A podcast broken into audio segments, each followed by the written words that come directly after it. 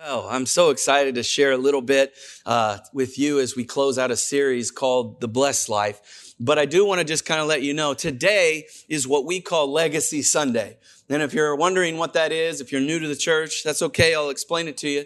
But what Legacy Sunday is, is that we take uh, two offerings a year, one in May and one in December. And these offerings are specific to something that we're doing as a church. And that is, uh, as any young couple wants to at some point maybe buy a house, they start to save. Okay. Well, we don't own this house. And one of the things is, is that we feel like God is prompting us to begin to think about us buying a house someday. And so what we're doing is we're putting money back in order to do that. And so all of the money today that goes to legacy will go to that uh, new house that we buy. And so when you came in, there's a there's a card, uh, a legacy envelope there. And so if you want to write a check and you can put it in that envelope, uh, you can also give digitally. You can do that um, by simply texting, uh, and those those that information will come up later. But you can text and just put legacy in there, and and all of that will get square. Okay, so I just want to let you know that that's what we're doing today, and I'll talk a little bit more about that in just a second. But I wanted you to kind of be aware that today is Legacy Sunday. And I'm so excited about it. I, I'll just let you in on something that, that I think is really cool is like, I mean, people are already giving to it. And so even before this offering, we're already seeing that. And last time we brought in around $24,000 in one offering, which was amazing. Uh, and at this point, I was just looking at the data. Uh, there are people so excited about doing this that we've currently brought in around 7,000, which is about 30% of what we, we brought in last time already. Come on. And so that should be an encouragement to all of us. So let's continue to give faithfully and do exactly what God tells us to do. We don't do it because we have to. We don't do it because somehow the preacher's twisting our arm. We do it because we want to, because God has done everything for us. And so everything is unto him. And so why not? Why don't we just love him and love his church the way he tells us to? And so just do that and uh, you will experience the joy and the blessing of God. Okay?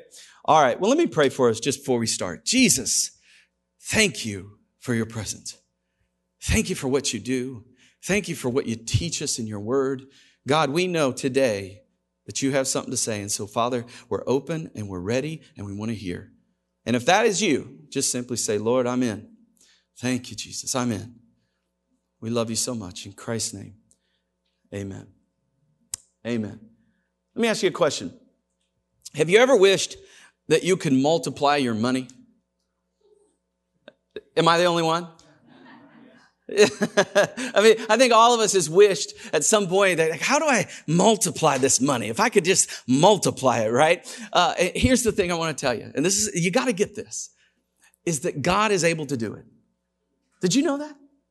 Like, here, wait, wait a second. Yeah, the God of the universe that does all things, that created all things, that, you know, the one that spoke, and it was. That God has the ability, and this shouldn't shock us, should it? That somehow that God has the ability to multiply what we currently have. Now, in order to see that happen, we've got to do things the way that God has set it up to be done. Because what God won't do is bless something that is in opposition to what He has already told us to do. And I, know that all of us want to be blessed. I, have I've mentioned that several times, and every time I've said, hey, do you want to be blessed? Everybody's hand goes up. And if your hand doesn't go up, then something's probably wrong with you. Because nobody wants to walk through life and not be blessed.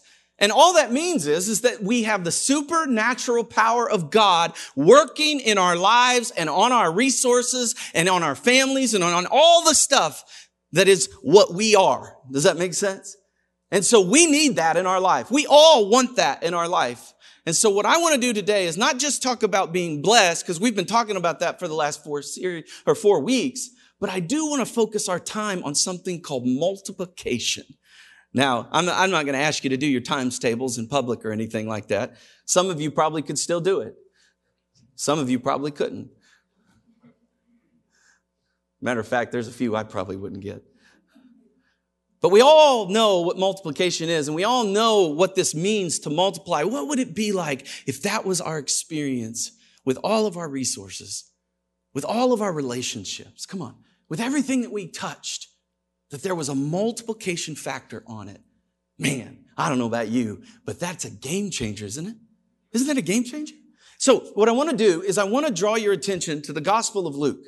And so in the Gospel of Luke, chapter 9, uh, I want to read something to you. But before I get to that, I want to just share something with you about the New Testament. In the New Testament, there are the first four books of the New Testament are called the Gospels. And I don't know if you know that term, but they're called the Gospels. It's Matthew, Mark, Luke, and John. And here's the cool thing about those books is that they have different stories about Jesus, but they also have stories that are similar. And so here's kind of how I like to ex- explain it to people is that if you have uh, a four-way stop, okay, and Matthew is standing on the corner, okay? Now, Mark is standing on the other corner, but he's a little further down the street.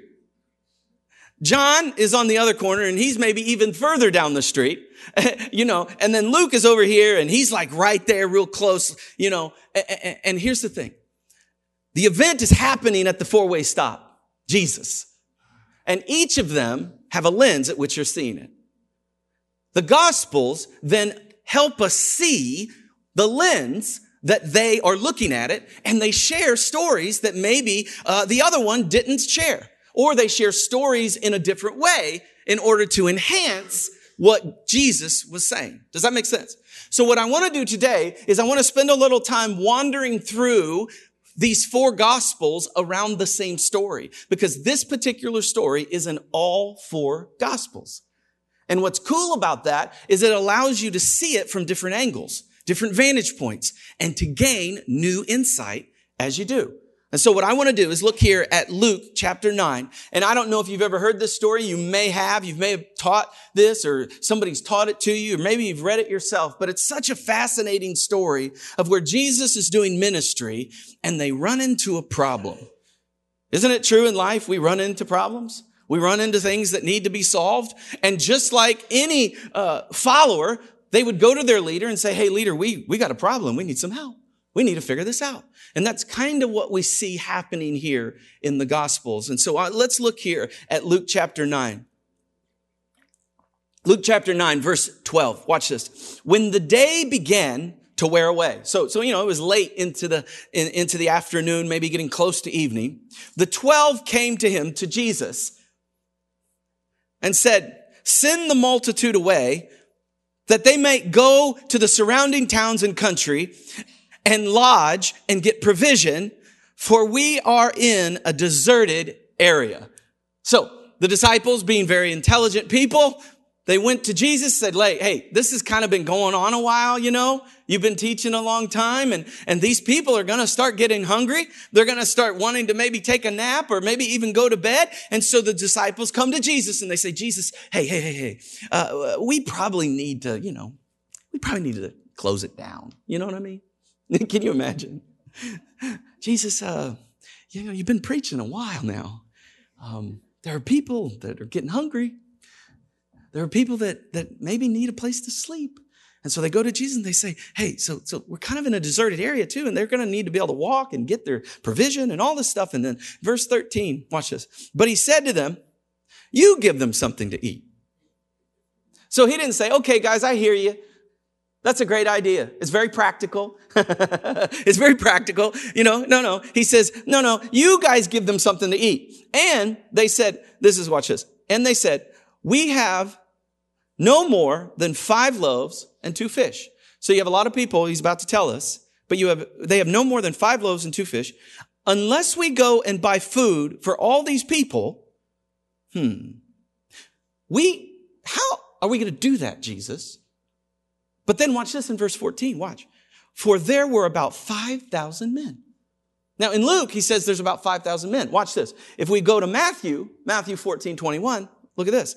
The number of those who ate was about 5,000 men besides women and children. So Matthew includes that there not only were men, but there were units. There were family units. There were men, there were women and there were children. And so the reality is, is that there's a good chance that there were probably 25,000 people hanging out, listening to Jesus teach on the side of a hill.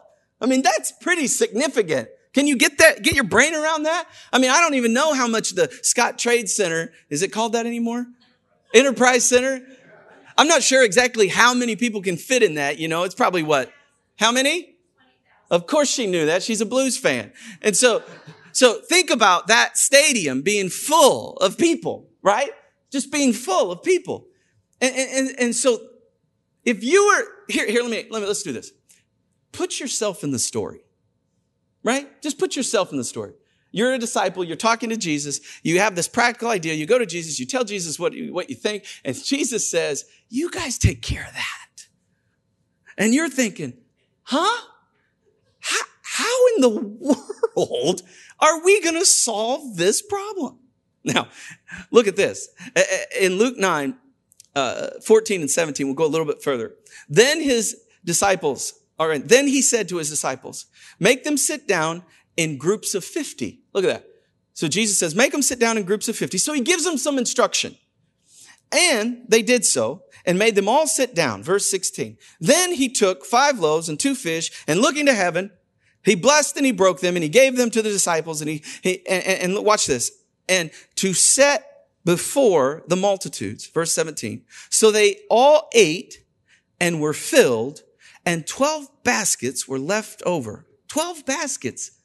There were fragments of this bread left over and fish left over, and they were taken up by them. Now put yourself in the story again.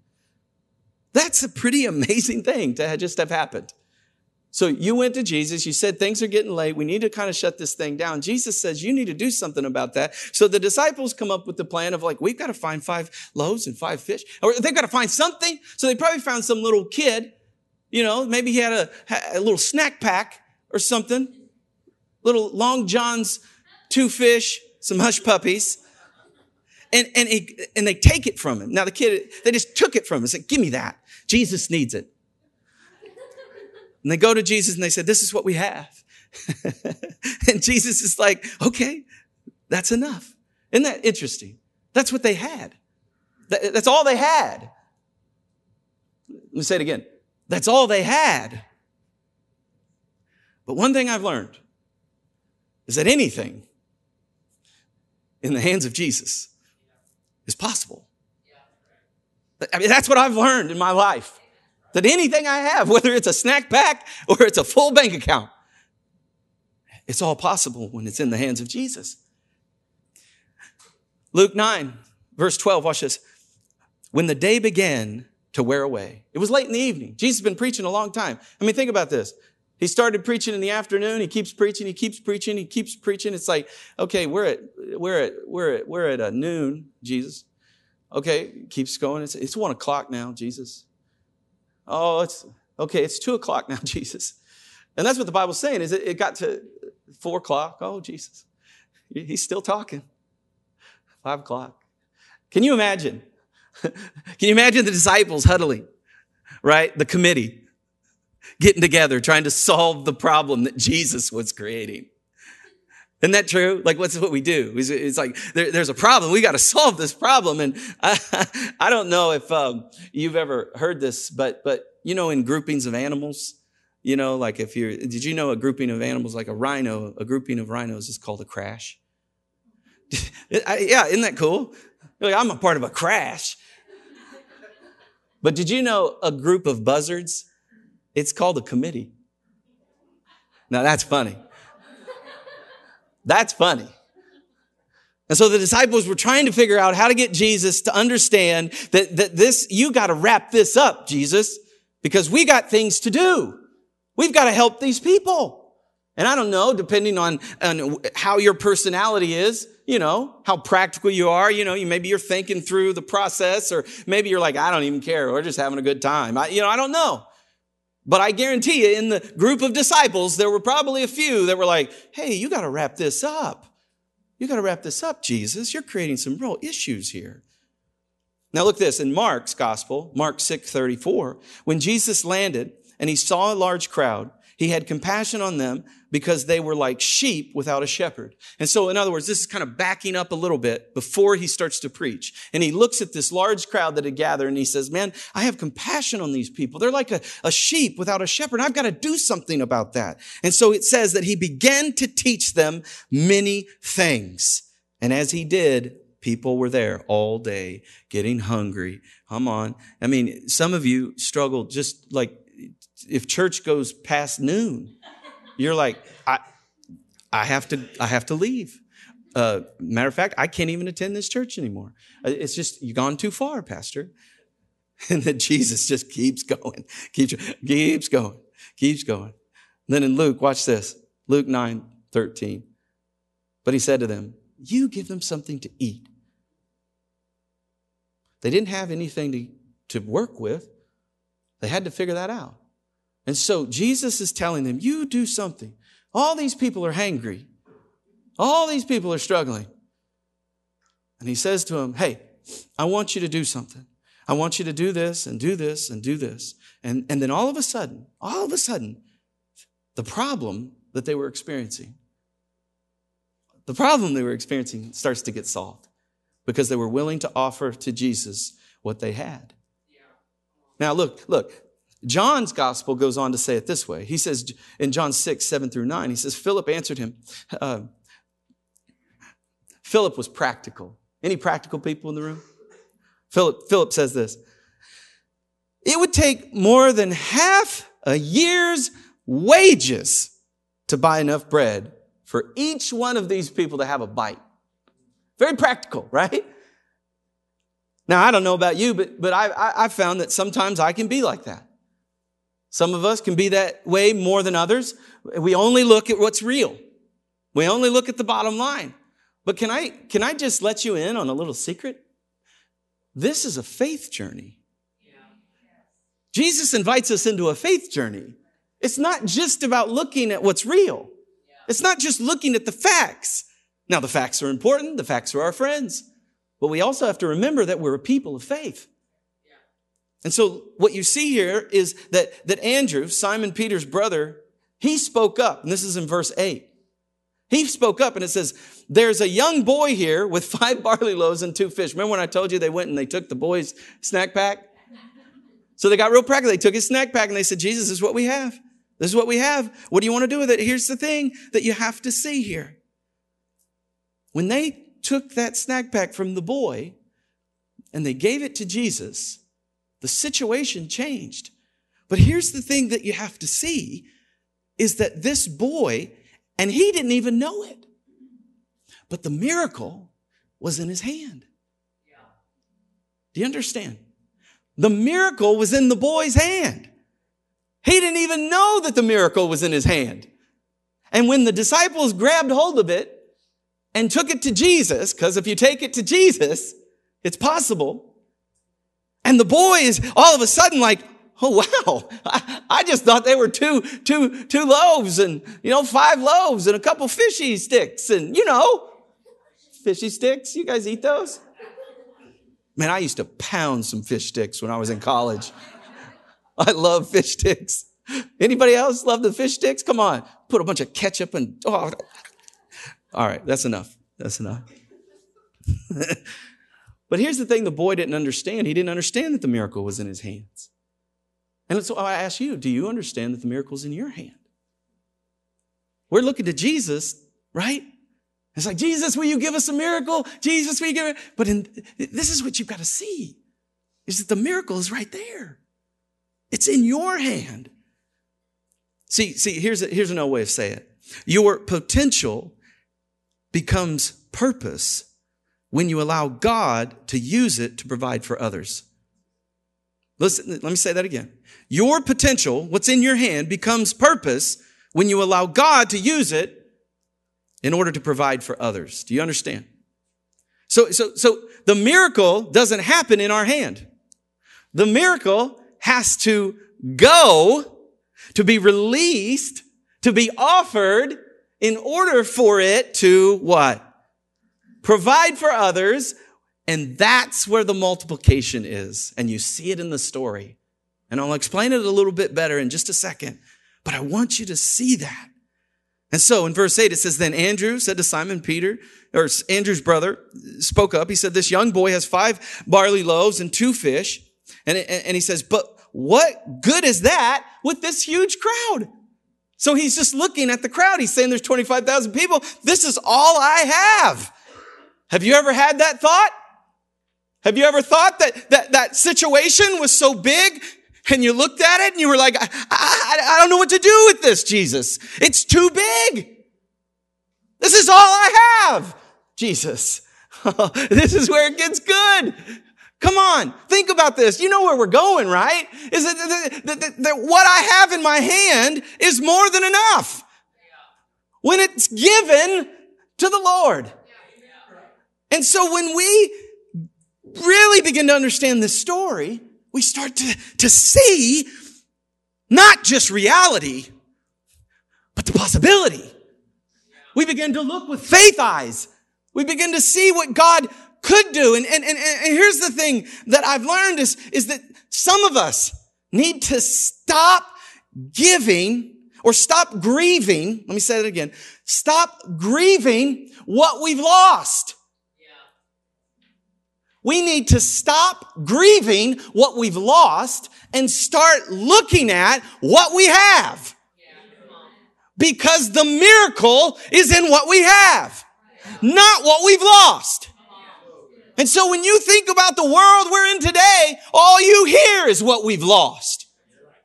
And we focus on it and we grieve it and we wish it would be different and we wish it would someday go back to what it was. And friends, what's happening is the enemy is destroying us as a people. He's destroying us as a country. He's destroying us as families because we're focused off what we've lost. Guys, we've got to start seeing what we have because what we have in our hand is enough. And when we put it in Jesus' care, everything becomes possible. Oh, isn't that good? Oh, I th- I hope you're getting this. And Jesus says to his disciples, he says, okay, guys, I see. I understand. Philip, I get you, brother. I get you. I understand why you're looking at just the fish. I get it. But he says, okay, here's the deal. I want you to do something. So in Luke 9 14, he says this. And then he said to the disciples, make them sit down in groups of 50. Here's the first principle of multiplication that you have to see. Here it is. Number one is there has to be order before it can multiply. There has to be order before it can multiply. Because you notice in the story, Jesus says, okay, look, this is what I want you to do. Bring some order to the 25,000. Can you picture it? They don't have amps. They don't have microphones. Hey, everybody, listen up. I know there's 25,000 of you, but you need to listen up. We need everybody to start getting in groups of 50. Can you picture it? 12 men walking around this crowd saying, Hey, oh, I need you to get, get in group. Well, I don't want to get in a group of 50. I don't want to get in this group or that group. Matter of fact, that person, I don't even like them. I don't want to be in their group. Does that sound like anybody you know? Because I don't know about you, but people don't like to be told what to do. I'll go a step further. Church people don't like to be told what to do. Can you believe it? Because we have all these things going on. Oh, I just this and this and this, and I don't like that. And oh, pastor, you uh, did you know that I did you? I have an allergy, and I cannot be that by that. You you know what I'm getting at? Because see, we don't want order. We want to do it our way. And Jesus says, do it this way. He says, put them in groups of 50. Get, get, get groups of 50 going on. And you know, one of the things I've learned about church people Come on, I'm just picking on you a little bit. You're all right. I love you. I love you. But one thing I've learned is that the only thing you got to do to become an expert at church is attend. Selah. It's crazy that people think they're experts at church and they have an opinion about everything, but yet they've never done church at all. They've never led an organization. They've never led the church. That pastor, he should be, okay, I got it. I got it. Just sit down in your group of 50. Because see, we, Jesus says, sit down in a group, have them sit down in a group of 50. Bring some order to this thing. And watch this.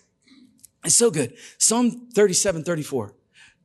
Don't be impatient for the Lord to act. How many of us want Jesus to do it when we say Jesus do it? He's not your monkey. When you say jump, Jesus don't go, okay. So, so, so, so he says, don't be impatient for the Lord to act. Keep traveling steady. What's that mean? Keep going in the same direction. Keep being obedient. Keep having faith, trusting that God's going to show up. You keep moving in the same direction, traveling steady along his pathway. And in due season, it says in due season, in due season, he will honor you with every blessing and you will see the wicked destroyed. Oh, I love that. If you keep walking, if you keep walking in faith, eventually what you hope to see will actually become a reality. Come on. Oh, that's so good, guys. I hope you're getting this. I hope you're getting this. This structure preceded the miracle. There needed to be some structure. You've heard me talk about budgets before. Sometimes we need a budget. And that budget provides an avenue for us to experience the multiplication in our life. But if we're not willing to put it in order, then what happens is we're not able to experience all that God wants us to experience. Watch this in 1 Corinthians 14 33, verse, and, and, and, and verse 40. Watch this. For God is not a God of disorder, but of peace. So wherever you see disorder, that's not God. Let me say that again. Wherever you see disorder, the Bible says that's not God. Whether that's in your world around you, whether that's in your family, whether that's over here or over there, that's what the Bible says. In verse 40, but be sure that everything is done properly in its order. So in other words, God created a focus. He created a plan. He created a purpose. He created an order. We've talked about spiritual order. We've talked about order in our finances. We've talked about all the order that God brought to a chaotic world. And God wants us to make sure that we're doing those things because see, disorder is outside of God's character. And it's not something that he blesses because God has created a standard. That's the first, that's the first principle of multiplication. And all of us, I guarantee, want some multiplication in our life and we need some order. And so Jesus put them in groups of 50. Number two, number two, second principle of multiplication. It has to be blessed before it can multiply. It has to be blessed before it can multiply. Well, what do you mean by that? Look at this in Luke 9 through uh, 9 verse 16. Watch this. And he took the five loaves and two fish and he looked up to heaven. What did he do? It says he blessed it and then he broke it. He blessed it and then he broke it. Once it was blessed, it was able to be multiplied. Does that make sense?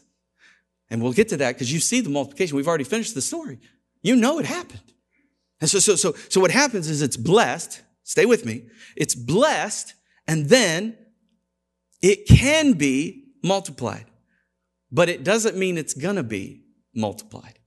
That's important. You have to see the potential is there because just because it has the blessing doesn't mean it's going to be multiplied. And this is important. You get this. And so, what do you mean by that? Well, Pastor, you, you, what are you saying about this whole blessing thing? Well, the Bible says that in order to have God's blessing on your life, you have to do what? You have to honor Him what? I'm glad one person has gotten it over the last few weeks. What is it we got to do? We got to honor God what? It's called the principle of the first. God wants to be first in our finances. He wants to be first in our families. He wants us to be first in everything that we do, every decision that we do. God wants to be first and he's deserving of being first in our lives. And what happens is when we give to God first, the Bible says that it's blessed.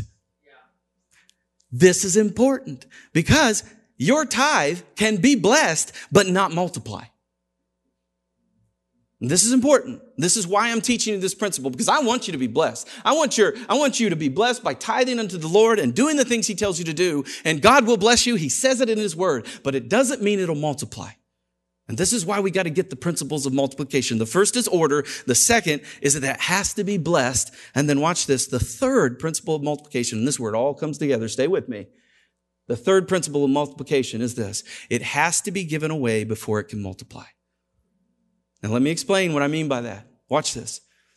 Luke 9, 16 says, He took the five loaves and, he, and, the, and the two fish, and he looks up to heaven, he blesses it, and he broke it, and he, he broke them, and he gave them to his disciples to set before the multitude. What did Jesus do after he blessed it? He gave it. He blessed it, he broke it, and he gave it. The disciples receive it and they go out to the crowd to give it to the multitude. Now, remember, they're going out to the crowd with what? Five loaves and two fish. So literally, can you make, can you picture it? You walk into the big arena and, and, and you're like, okay, guys, I, I'm not sure what we do here. Uh, why not, we've got five, so why don't you take a little? Come on. You take a little and you take a little and you go there and I'll go here and you go there. Can you imagine? It's just so the disciples are going to the, the, to the first person in the row. Maybe they're just sitting on the ground. They go say, uh, you can have some, but hey, take a small piece.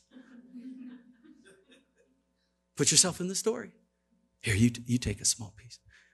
Oh, you take a small piece too, okay? You, you, no, that's no, that's too big. That's too big. Put put some of that back. This is not your meal. Just give me, come on, give me that back. Can you picture it? It took faith for the disciples to even walk out to the crowd. Like to even show up. It took faith to walk out with only five loaves and say, here. And you know what happens? The moment they start to offer it, they're going down the road. Take a little bit, take a little bit, take a little bit. All of a sudden, it starts to multiply. And then by the time they get to the end of the road, they're probably like, okay, you can have a whole piece. And you can have a whole piece. matter of fact, I'm going to go back to these people. Sorry about that. I, I know you got a little bit, but I've got better faith now. And, and so here you go. And, and they're going down the whole thing and they're, they're doing it. They're doing it, you know, and, and, and, and what's happening is the multiplication is happening once it what is given. It was blessed. Jesus gave it. His disciples had a choice. They could have not given it and the miracle would have never occurred because the miracle was where? In their hand. And once they gave it, everything changed. Guys, we've got to get a hold of this truth. We've got to understand that the miracle, the miracle was not in the master's hand. Did you see it? The miracle was actually in the disciples' hand. Once it was blessed and given, whew. and friends, can you imagine a life where not only you're blessed, but you're willing to give it away? And the upside down idea of the kingdom that Jesus ushered into the world 20 or 2,000 years ago was that it's better to give than to receive. And when you do it, you will experience God on a level you've never experienced Him before, and you will watch Him show up in areas of your life you've never seen before. You will have the blessing of God and the multiplication power of God on your finances and on everything else because when you put Him first, He blesses the rest. You get it? Man, guys, I hope you're getting this. Luke 9 17 says it this way. Hmm. So good. So they all ate and were filled. And watch this. And 12 baskets of leftover fragments were taken up by them. There were leftovers. And you know, I've bagged out leftovers through this series, you know, but there were leftovers. And here's the only leftovers that I like. Do you notice how many baskets there were? 12. 12 baskets. How many disciples were there? 12. Do you see what I'm getting at? Jesus wants you to have a full basket. He wants you to have a full basket. Why? So you can just get fat and eat a bunch of bread and fish? No, no, no. So you can what? Experience the miracle. So that you can experience the multiplication power of God in your life. That's why He gives you the potential to have a full basket. Oh, friends, this is where it happens. This is where the miracles happen. This is where the supernatural power of God starts to happen. It's not just when we do our duty. It's not just when we return to God the tithe. It's when we finally understand that it's all His anyway. It's when we finally say, you know Lord, you can have the tithe. And matter of fact, you can have everything else. Why? Because you are worth everything to me. Oh God, that we would get this revelation. That we would understand what God is saying. Because if we don't learn to give it away, we'll never experience the multiplication power of God. And let me just ask you this. And can we get personal for just a second? I just, I have one question I want to ask us. And I think it's an important question for all of us to answer. Are we eating what should be given away? Are we eating what should be given away? And if that is the case, I promise you, you will never experience this principle in your life because that's how God set it up. And it's not because He's mean, it's because He's a God of order. And He loves us enough to create some boundaries for us so we can all thrive. Isn't it true that kids thrive better with a little discipline, with little boundaries, set them up, right? Same is true of God's kids because we are some rebellious people. Come on. And so God sets up this order for us and he says, Hey, make sure you're doing the right thing here. And so I want to, I want to end with a few scriptures and then we'll be done. But I want to share this in Psalm 112 verse 9 because it really gets to the heart of what today is about, this idea of legacy. But listen to this. And this is in verse 17. They share freely and give generously to those in need. Would you say that there are people in our city that are in need? Yeah. Do you say there's people in this country that are in need? Yep. This world? Yep. So, God has set it up that His church would be a place to help provide for the needs of people. That's how He set it up. Then He goes on, He says, Their good deeds will be remembered forever. Isn't that amazing?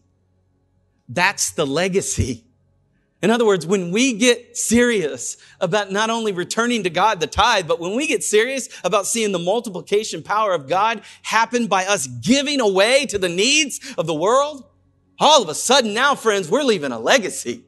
We're not building bigger barns for ourselves. We're now doing something. We're now investing in the only thing that is eternal. And that's people. That's the only thing that will last into eternity. And so when we invest in people, we are doing what God has called us to do and we are leaving a legacy. The Bible says we will be remembered. And then, and then the Bible ends with this. It says they will have influence and honor. You want influence? Then you learn this principle. You want honor? You do it God's way. And then all of a sudden, this stuff starts to happen. This stuff starts to happen. And I don't know about you, but I think sometimes we just get too comfortable, don't we? We get too comfortable about the kingdom of God. We get too comfortable about all the needs and we get overwhelmed by all the needs. And we say, it's just too much. It's too much. And it is too much. but what's in your hand? You don't have to do what other people are doing. You just simply have to offer what's in your hand. And can you imagine if there was all the people in here, everybody in here, started to just offer what was in their hand, it would be a game changer for this city. Because God takes what's in your hand and he reaches 25,000. Can you do the math? If let's say there's 100 people in here and you give it away and God does 25,000 with it, whoa! Can you imagine where we would be and what we would be doing if God's people would just start saying, yes, Lord, I trust you more than anything. No, no, you have all the bread you want. You have all the bread you want because I believe in a God that can. I believe in a God that has all that I need. Friends, oh, I hope you're gathering hold of this and just holding tightly because the devil wants to steal it from you. He so wants these seeds to fall on bad soil. Because there's only one being in this world that wants to steal, kill, and destroy everything that God wants to give you.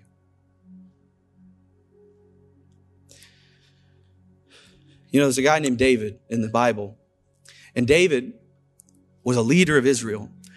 And there was a point in his life where he decided, I'm going to build a house for the Lord. He's like, I, I, want to build a house for the Lord. And so what he does is he starts talking to the people about it. And I'll just read a few of these verses to you. Listen to this. Moreover, because I have set my affections on the house of God.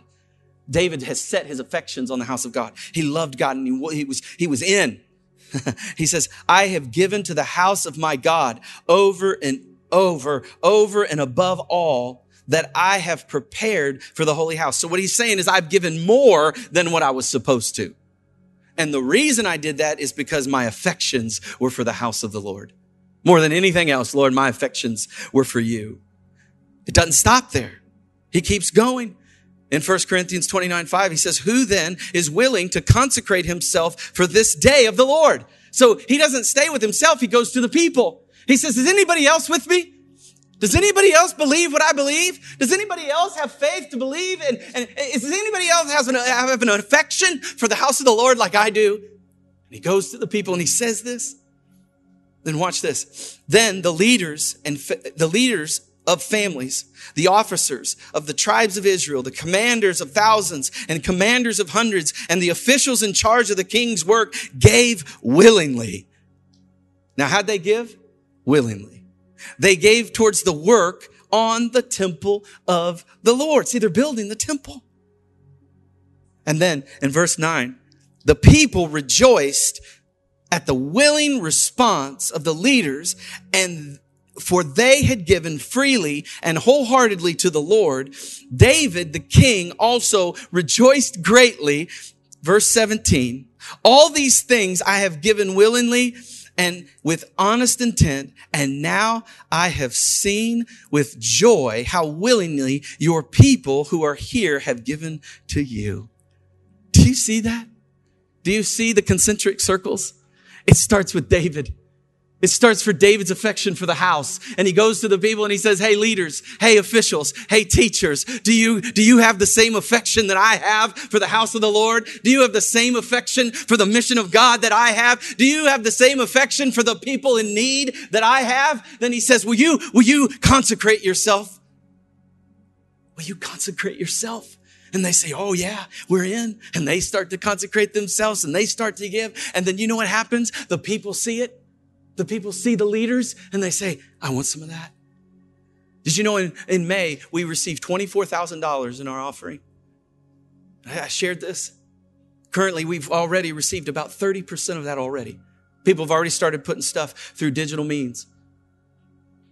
And what I'm saying to you is that that's what's happening there are people seeing what God is doing and they're already in and leaders are already leading. They're already putting money out there because see, we're all on this journey together. And so as you hear that the leaders are already stepping up, you as a people, then why don't you? Are your affections for the house of the Lord? Then let's do exactly what the Lord has told us to do. And I'll end with this. Psalm 107, 21 through 22. Let them give thanks to the Lord for his unfailing love and his wonderful deeds for mankind. Watch this. Let them sacrifice thank offerings and tell of his works with songs of joy. Do you know what that's saying? He's saying you bring a thank offering to the Lord. Why? Because he's been so good to you. You give because he's been so good to you.